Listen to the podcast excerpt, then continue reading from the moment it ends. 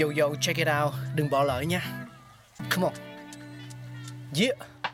Thankful we got con người sáng tạo mà sống dồi dào tình tuổi trời sao vương cao là tích tắp phát minh đầy ắp xây đắp tương lai có một không hai nhưng liệu có ai còn nhớ dùng Xin được gửi lòng biết ơn vô hạn đến những con người không ngừng sáng tạo, mang đến những phát minh mới thay đổi cuộc sống.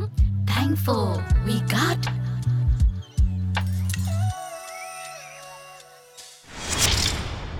Hello hello, xin chào mừng tất cả quý vị và các bạn. Chúng ta đang quay trở lại với Thankful We Got Cùng với Pladio để cùng tìm hiểu về những phát minh vĩ đại của nhân loại mọi người nha. Và ngày hôm nay chúng ta hãy cùng nhau đến với một phát minh chứa đựng mọi điều tuyệt vời về đường Đó chính là chất làm ngọt.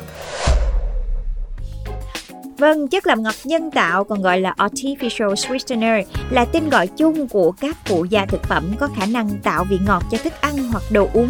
Chúng ngọt hơn đường bình thường từ 200 đến 700 lần và không chứa calo vì cơ thể không thể chuyển hóa các chất này thành năng lượng.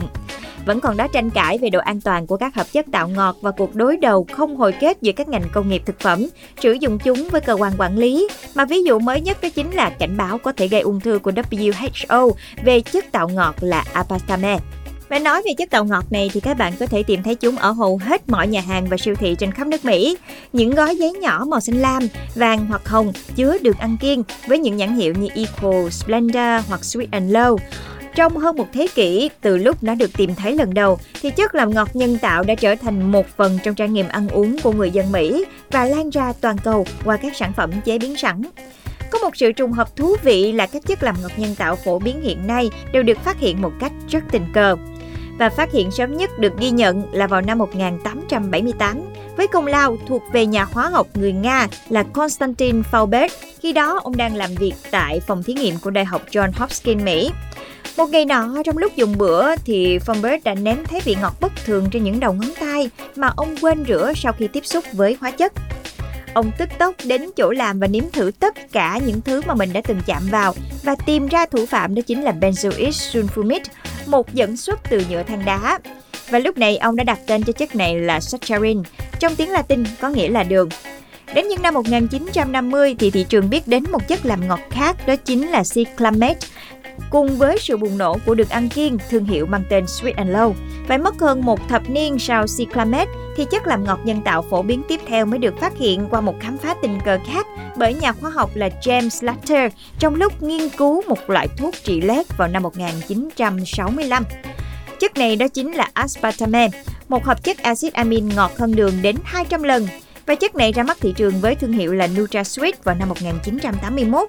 Ngày nay thì aspartame được lưu hành thương mại phổ biến dưới tên gọi là đường ăn kiêng Eco có bao bì màu xanh lam. Và chất cuối cùng trong bộ tứ làm ngọt đó chính là sucralose, được bán với tên gọi thương mại là Splenda. Chất này được phát hiện vào năm 1976 khi một nhà nghiên cứu được yêu cầu là thử nghiệm một hợp chất hóa học đã nghe nhầm thành nếm thử và làm theo. Rất may mắn là người này vẫn còn sống sót và sự nhầm lẫn đó lại mở đường cho sự phát hiện một chất ngọt hơn đường gấp 600 lần. Khác với chất làm ngọt nhân tạo trước đó thì sucralose được cơ thể chuyển hóa một phần, có nghĩa là nó vẫn cung cấp calo dù ít hơn đáng kể so với đường tự nhiên. Ưu điểm của sucralose đó chính là ổn định ở nhiệt độ cao nên có thể sử dụng trong các công thức nấu ăn và làm bánh. Và cho đến thời điểm hiện tại thì chất tạo ngọt vẫn còn là một chất gây rất nhiều tranh cãi, nhưng không thể phủ nhận rằng đây là một phát minh đột phá của nhân loại. Các bạn nghĩ sao về điều này? Hãy chia sẻ về cho Pladio nha. Và hẹn gặp lại tất cả các bạn trong Thankful We Got tập tiếp theo. Oh, Pladio!